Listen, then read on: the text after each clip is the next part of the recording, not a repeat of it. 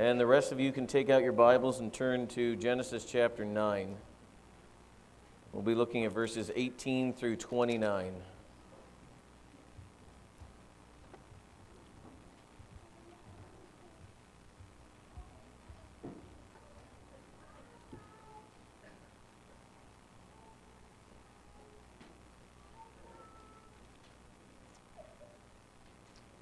I'll give everybody a chance to settle in. All right.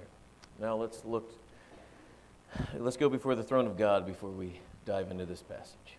Dear Heavenly Father, again, as we just proclaim that our prayer is that with every breath that we are able, that we will sing of your goodness.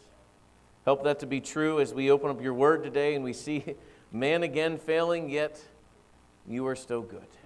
And so, dear Heavenly Father, help us as we wrestle with some of the more challenging topics in our world. And so, give us wisdom. We desperately need it. Help us to see man's failings and your, your anchor that never fades, your truth that is lasts this test of time. So help us to see that clearly today. In your son's name we pray. Amen. One thing that cannot be denied, no matter how hard we try it, is that there is sin in this world. If you've ever watched the news for more than two minutes, it's just one sin after another one death or one destruction after another, and the other one that there is sin and death everywhere. Even this last two weeks, we've had two funerals reminding us that there is sin and there's death everywhere. And so, what we're going to be doing here, I'm going to be kind of wrapping up chapter 9 when Pastor Caleb gets back from, with him and his family gone into uh, the Louisville area there. Pastor Caleb's going to walk us through a very important topic. Uh, and then I'm going to come back and walk us through another topic on the idea that the challenge that is at Christianity, and I believe the Bible answers this, but it's a challenge that's laid in front of us. If we sing of the goodness of God, and God is good, and He is the creator of all things, He is sovereign over all of this world, why is there evil and suffering? Can God not stop it? What is He doing? What's going on? And we need to deal with that because that is used, sadly, by many unbelievers as a reason to not believe in God, and I would argue is actually a stronger reason to believe in God if you properly understand it in light of Scripture. But we need to address that issue. Because one of the things by God's grace we try to do here is when the Bible talks about it, we talk about it. And we're not going to avoid topics that can be hard for us to grasp, but that we just boldly proclaim the truth. And so when we come to the idea that we can't deny that there is sin and death everywhere, each person, no matter what you believe in God, desires to have an answer for what do we do when struggles come? What do we do when sin comes into this world? Uh, they were two buddies. One of their, their first names were Arthur and Paul. And they wrote a poem about this that was put to music. And they went like this It says, When you're weary, feeling small, when tears are in your eyes, I will dry them all. I am on your side. Oh, when times get rough and friends just can't be found, their answer is, like a bridge over troubled water, I'll lay me down. And you go, that rhymes really great, and we all whistle the tune. You're going to go, well, what are we saying there? These guys just bridge builders? You know, like what's happening here? And they try to just, the melody picks up, and before you know it, you're feeling better, whether you are really feeling better or not, until the song's over. And we go, what did we just sing? And we're going to, well, all I know is there's a trip, when there's a bridge over troubled water, he's going to lay down. And so we ask ourselves this where we go for answers truly defines who we really are. Because when life comes at you, where you run to shows what you truly believe. It's interesting here as we open up this text here. Uh, I, I hope you're starting to see as we walk through the, the first chapters, the first nine chapters of Genesis, you're going to see things are not going well. All right, ever since the fall, things are not going well, and they seem to be getting worse the further we move along. All right, and so we're going to read today's passage, and then we we need to understand what's going on here. So, Genesis chapter 9, verses 18 through 29. It says, The sons of Noah who went forth from the ark are Shem, Ham, and Japheth. Ham was the father of Canaan. These three sons, the sons of Noah, and from these the people of the whole earth were dispersed. Noah began being Noah began to be a man of the soil, and he planted a vineyard. He drank of the wine and became drunk and lay uncovered in his tent. And Ham and the father of Canaan saw the nakedness of their father, told his two brothers outside, and then Shem and Japheth took a garment, laid it on both of their shoulders, shoulders, and walked backwards, covering the nakedness of their father. Their faces were turned backwards, and they did not see their father's nakedness. When Noah awoke from his wine and knew that his youngest son had done to him, he said, Cursed be Canaan, a servant of servants shall he be to his brothers. He said, Blessed be the Lord, the God of Shem, and let Canaan be his servant. May God enlarge Japheth and let him dwell in the tents of Shem, and let Canaan be his servant. After the flood, Noah lived 350 years. All the days of Noah were 950 years, and he died. Give us a little context of what's going on here. Noah and his family have just come out of the ark. Everything, if you want to call it earthly speaking, is going great. Noah and his family off the ark, off of that. God has dealt with sin. The judgment has fallen on the earth. God has preserved Noah and his family. Noah leaves the ark, offers an, a sacrifice of gratitude for sparing his family. The sun is shining. God made an unconditional covenant with everything that is living. The rainbow is in the sky. Everything is going well. And if you're following the tune thing, in my back of my mind, I hear the Andy Griffith's tune whistling as you're just going on. What could go wrong, right? I mean, literally, we only have a small group of people here. You know, is anything really bad going to happen? I mean, really, come on, it's only about eight people here on earth. You know, if any time that we could say, like, we can handle sin and obedience is going to reign, you would think it'd be this time, right? And not only do we have a family that understands that sin is taken seriously, they have seen God's judgment on sin. So if anyone would say, these people would get it, how God views sin. Maybe we need to be careful in what we do. You would think it'd be this generation in front of them. Well, let's go through the text here. We're just going to walk through it because before we get here, though, before I walk you through the text, here's something we have to deal with. We are going to enter a time of a lot of narratives in the Bible. A lot of the Bible is made up of narratives, and a narrative is a story. And as you're walking through the story, you have to understand there's certain questions you need to ask. Now, this is not going to be an exhaustive exposition on how you understand narratives. but I'm going to say is, you're walking through a narrative, you need to treat it as such. So, obviously, if you're in a narrative, you need to say, why is this narrative here in the context of what's going on? And the answer is, is because literally we're dealing with Noah and just getting off the ark, and so we're going to talk about Noah and his family. All right, that's the immediate context. And then you need to ask yourself is why is this in the broader context of the biblical narrative? Remember, in the broader context of the biblical narrative, we've been seeing the two seeds. Remember when Cain came and he killed his brother Abel, and we have Seth, the line of Seth, the godly line of Seth moving forward. We have the line of Cain moving forward, and we have the battles that are coming between them. And one day, from the line of Seth, we're going to see the Redeemer come, and so we got to watch this plan play out. All right, and so when you, in families, even, you're going to see the line play out, moving us to the Redeemer, to the point where uh, Matthew and Luke are literally going to be able to list the names of, these, of the seed moving forward. Another thing you ask about a narrative is how and where does this point us to Christ? And one of the last things we ask about the narrative is what are the principles or lesson that this narrative is teaching? So let's walk through this narrative. I'm just going to give us a quick outline of what we have here. So literally, we have the sons of Noah named, all right, because the Bible is saying that this is an historical event that took place. The Bible is claiming that this narrative would be an historical narrative. This is not a fable, this is not fiction or anything else. You have names of people that are happening here. And notice it says, From these sons of Noah is where the whole rest of the earth was populated from. You see that at the end of, of verse 19. And next, you see in verse 20 that Noah, he's a man of the soil. He becomes a man of the soil and he plants, and he plants a vineyard. He's gardening. These in our minds should go back to remember Adam, the call to be the gardener. God has told Noah to be fruitful and multiply and fill the earth. So what is Noah doing? He is literally doing what God has called him to do by planting and growing things.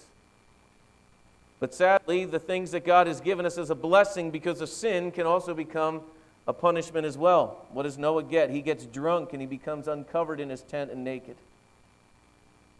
And to add even insult to injury, his son Ham, in a moment of disrespect, mocks his father. We see two of his sons, Shem and Japheth, showing respect to their father. to honor their father in his father's drunken, sinful state.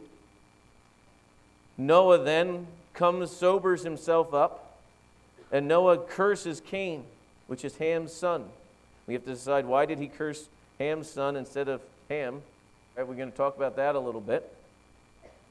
And next we see that God that sorry that Noah blesses Shem and Japheth, and the narrative wraps up with Noah dying. And this is how, when you're studying Scripture, you just walk through. What is the text saying? Like, where are there interesting points? Where are there not interesting points? Why is it that Ham does something, but Cain takes it on the chin? All right? And, like, what do you do with all this? Because from this text alone, if we do not understand this text, this text here has been sadly misused by many people who so who I will I'll be as blunt as this, who say that they are believers in God to use this text for all sorts of racism, for all sorts of things that are not what the text is teaching. But this text has sadly been used as a beating stick to say that there's people that are, if you're a descendant of Ham, you're somehow less in this world and you're supposed to be someone's slave and everything else. And I would say that's not the point of the text. And we need to fight against that because how do you fight against it? With actually what the text is saying. And so, in order to understand this text, though, we need to understand this in the broader picture here. Because as the revelation of God is continually revealed, Paul here is going to write about what's going on here in Romans chapter 5. So if you could turn with me to Romans chapter 5, because what we're seeing here we need to grasp. Now, I'm praying as we walk through this, I'm going to read this passage and I'm going to point out some highlights of it because this passage in itself could be like 30 sermons. And so, what I'm going to try to do is this. Let me give you a little background here, real, first, real quick. The Bible answers why everything's have gone south. Sorry of you, those who live in the South, but that's a phrase. Why everything is going bad, all right? And when everything goes bad, you have to answer the question well, what's going on here?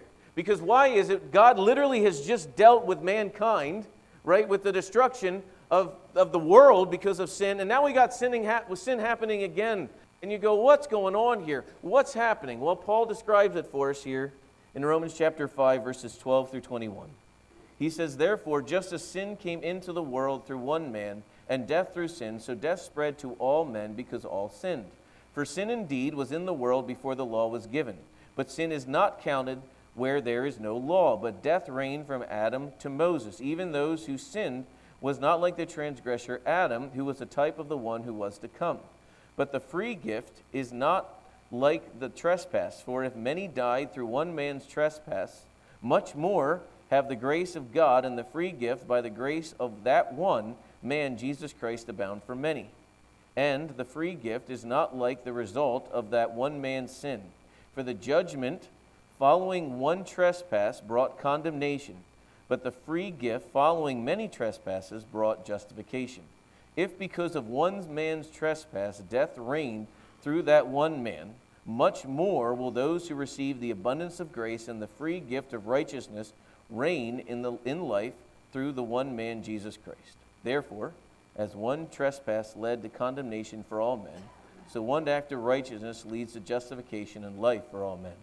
For as by one man's sin, sorry, for as by one man's disobedience, the many were made sinners, so by one man's obedience will the many be made righteous. Now the law came in to increase the trespass, but where sin increased, grace abounded all the more. So that, as sin reigned in death, grace also might reign through the righteousness leading to eternal life through Jesus Christ. We're going to see here, and this is a point of the sermon, and it's a point that we're going to talk about what's, what's going on in chapter 9 here, is that sin reigns over mankind. Right? It's about as clear as we can get. Sin is going to reign in this world. And the Bible and other places will literally call it that man is a slave to sin. And notice what Paul literally says here. We'll just start and just kind of just walk through his points. Death came into this world through the sin of Adam. It's about as basic as you can get. Sin and death are universal. The effects of sin have impacted everything here on earth. Everything is being destroyed by sin. Everything is running itself down to even more destruction. All because of the sin of Adam. Notice what it even says in the text here in verse 14 Yet death reigned from Adam to Moses. Literally, what we see here is death and sin are reigning from Adam to Moses, and you go, well, what's going on here with Moses? We'll get that in a second. And so, what we have is people died even though they did not know the law of God or disobeyed it like Adam. Because here's what happens if you're a descendant of Adam, because of Adam being our descendant, means that you are a sinner. Now, what happened when Moses came is the law was given to Moses. And here's what we found when the law was given to Moses, because man by nature are sinners, man saw the law of God, and what did they do? Rebelled it against it even more. And so when the law of God comes in, sin increases. But what does God say? Where sin increases, grace abounds even more. Because, and we just play this all out.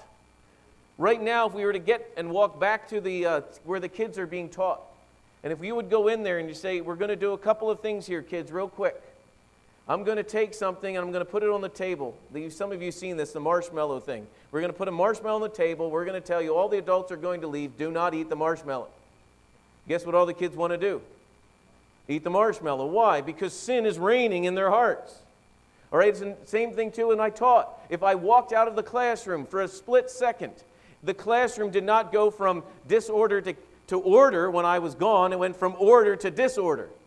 It was as soon as authority is gone, the rebellious action of mankind comes forth. And so, the reason why those died, even from Adam to Moses, even though the law was not there, because when Adam sinned, he sinned knowing what he was doing. And what we see here is that mankind, because of the fall of Adam, men are still sinning and dying, even though the law is not there. And here's what Paul says just like through one act we, of sin we have death, so through one act of obedience, what do we have? Salvation. So, drawing a couple of conclusions of what do we have going on here, because some would say, but wait a minute. What was Noah's sin? Did God say, don't do this, don't do that? We're going to see that Noah is sinning because Noah is a descendant of Adam. Adam sinned, so all the descendants are born under the curse of sin. This is why mankind will never be good on their own. This is why the Bible very clearly does not teach that man is essentially good. If you think man is essentially good, you are bought into the lie, sadly, of many of the isms of this world. Communism and Marxism is a belief system that man is essentially good, and if you just let man at it, man will do what is right. What do we find out? That man is not good. Man only cares about himself. That is why ideas that are based upon man being good and man's going to always do the right thing, we find out that no, man does not do the right thing. And so this is why we do not trust in man. We must trust in God alone. That is why we do not look to Noah as our Savior and our hero. What do we look to? Christ and Christ alone. And so when we go back to this passage here in Genesis chapter 9, it's interesting here as we read this. You're going to say, you know what? What happened here?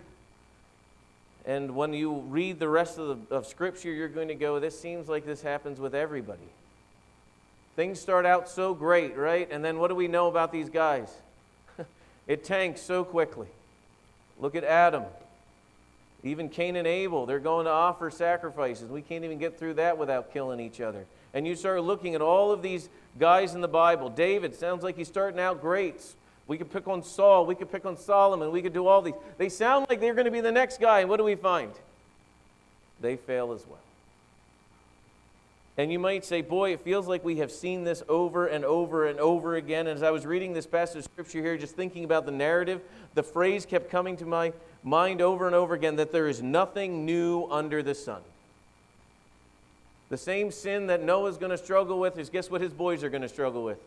Sin as well. And guess what their boys are going to struggle with? And gals as well. I just think this male only sin struggle. But what we're going to see this is the universality of sin impacting all of us. So, what we had here was Noah being given the responsibility to point his family to God, and what did he do? He failed. Does that sound like Genesis chapter 3? Where what was Adam given?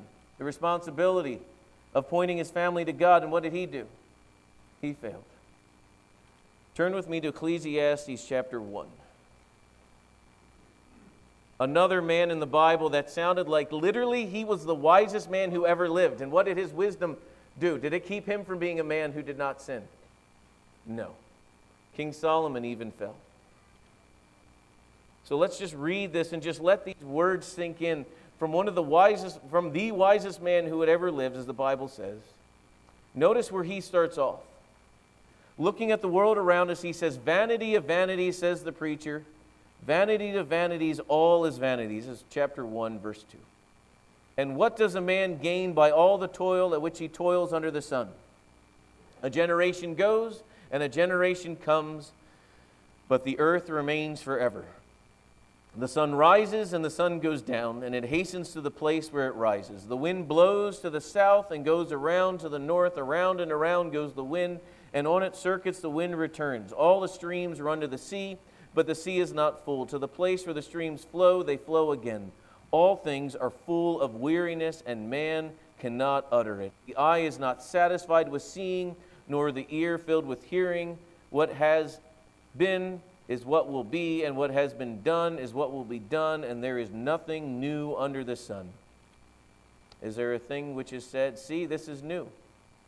It has already, it has been already in the ages before us. There is no remembrance of the former things, nor there will be any remembrance of latter things yet to be among those who come after.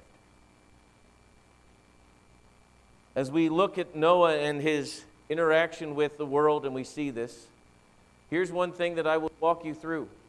In my time of ministry, here's what I get the joy of doing I get the joy of watching babies come into the world, and I pray with them, and I watch them grow up in their teenage years, and the parents come and they meet with me and they say, what, what happened here with this teenager, right? And I walk alongside them. Then all of a sudden, this teenager then finds someone that actually wants to put up with them the rest of their lives and they get married and you walk through that marriage with them and you start walking along and eventually if i outlive them or they outlive me i will bury them and guess what happens again it starts all over again this year this text has just come slamming into my life i think i've done the same amount of funerals as i've done weddings there were weekends where i would bury someone on one saturday and the next saturday we'd have a wedding and just to go do it all over again. There have been sometimes we've had weddings and funerals like back to back going on where the Lord is just basically saying, This is what happens when you live in a sinful world. You'll have incredible joys, but what also you have?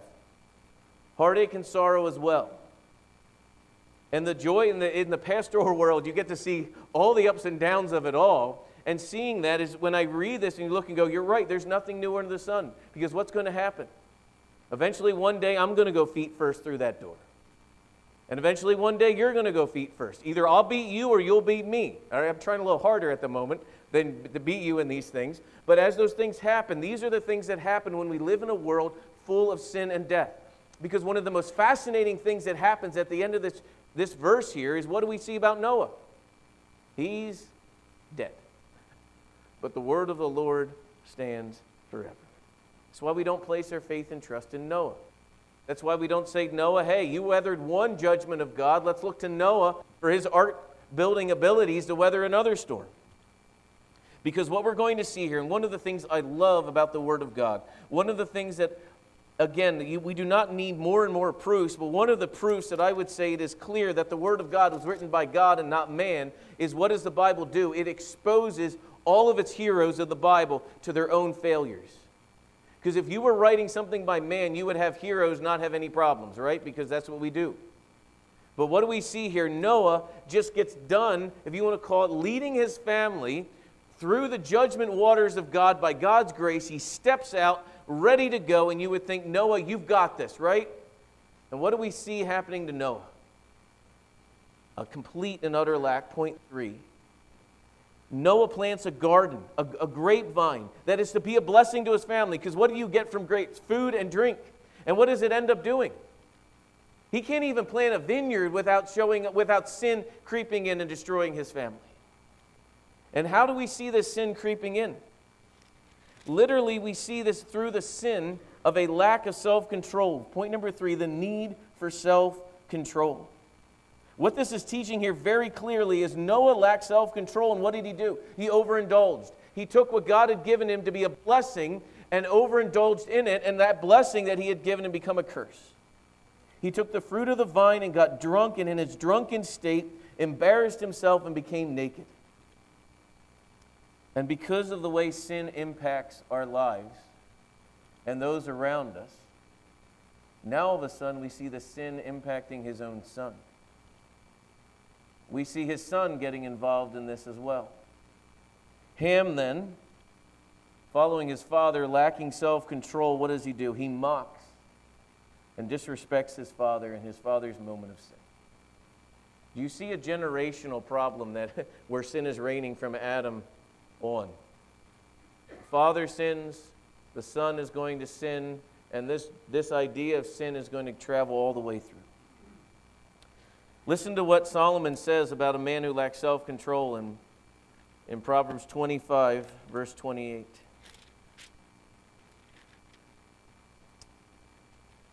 These are one of those that I would encourage you, those of you who, this was a verse, by the way. So when I was in fourth grade, it really became apparent that I uh, really struggled with my temper. Uh, I blamed my younger brother Mark for being the cause of it all. Uh, but after one time of trying to do one of those haymakers and totally missing my brother, even though as I, my favorite verse growing up was vengeance is Tim, I will repay. Um, because I, I used to say jokingly, looking back on it, I cared about my brother's sanctification. And what he would do wrong, I knew that it was my role to correct his error. And I would do it in such an angry, loving way because I wanted him to see my need for his, his growth in Christ, right? No, I just get ticked at him. And he was the kid, by the way, that you know your parents say, don't cross this line? He sat right there. Even to this day, I still say, you were, you know, like some of this the Lord will pay you back for. But my mom made me memorize this verse Proverbs 25 28. A man without self control is like a city broken into and left without walls. You have nothing to stop the enemy from coming in and taking me. And so it didn't, it, I mean, it was one of those where my little brother would sit there and he would just go like this. And my response, because I was a man who lacked self control, I had no walls to go like poke away. It's not going to bother me. It would just get a. And I was so bad at punching, he could see it coming a mile away, type of deal, you know, and just. And then say, Mom, Dad, Tim hit me. Uh, I won't let that sit in my crawl too long. But notice what he says you lack self control, you have nothing that will stop anything. This really what it means is Something happens, boom, you respond. So we have to ask ourselves how does one gain self control?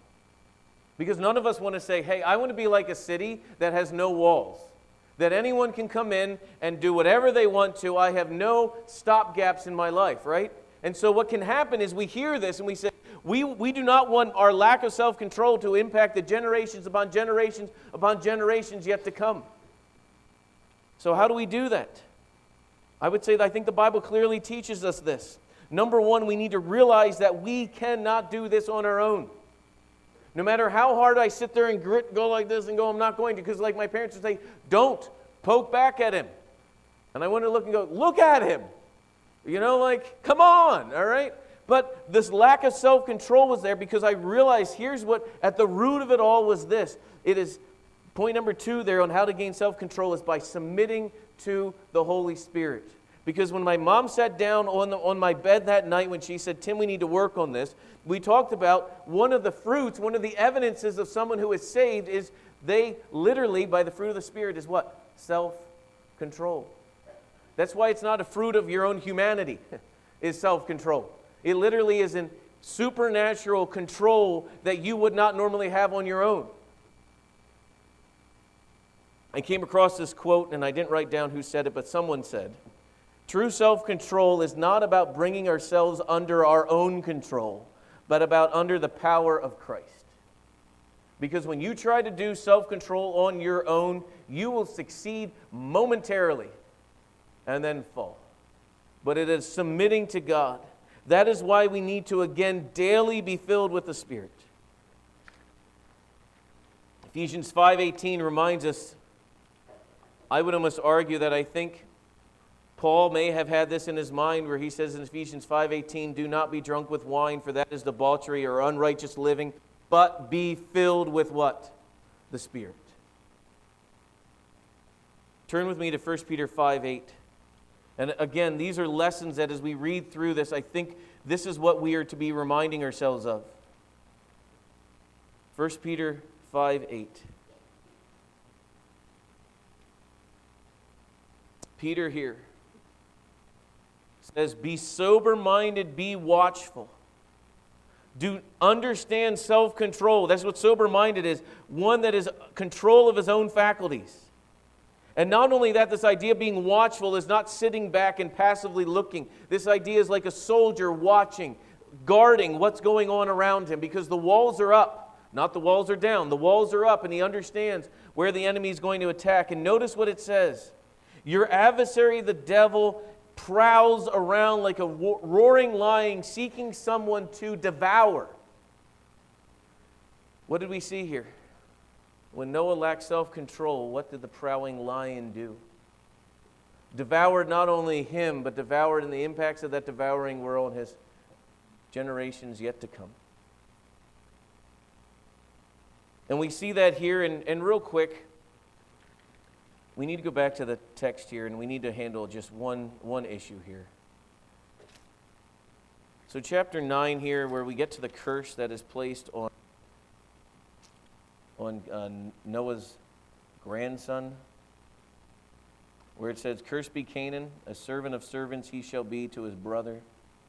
Um, I would say that if you want to know my understanding of this passage, I would believe that was fulfilled when the Israelite people came into the promised land, and many of the people that were in the promised land became servants to those descendants of, of Shem here as they entered into the promised land. I do not believe that this is a teaching for all time that the descendants of Canaan are to be slaves to everyone else. I think that is a wrong view of this passage here. Um, I think that passage there is speaking of which that there will come a time where the Israelite people will come in, and because God has given them that land, that they will be servants there.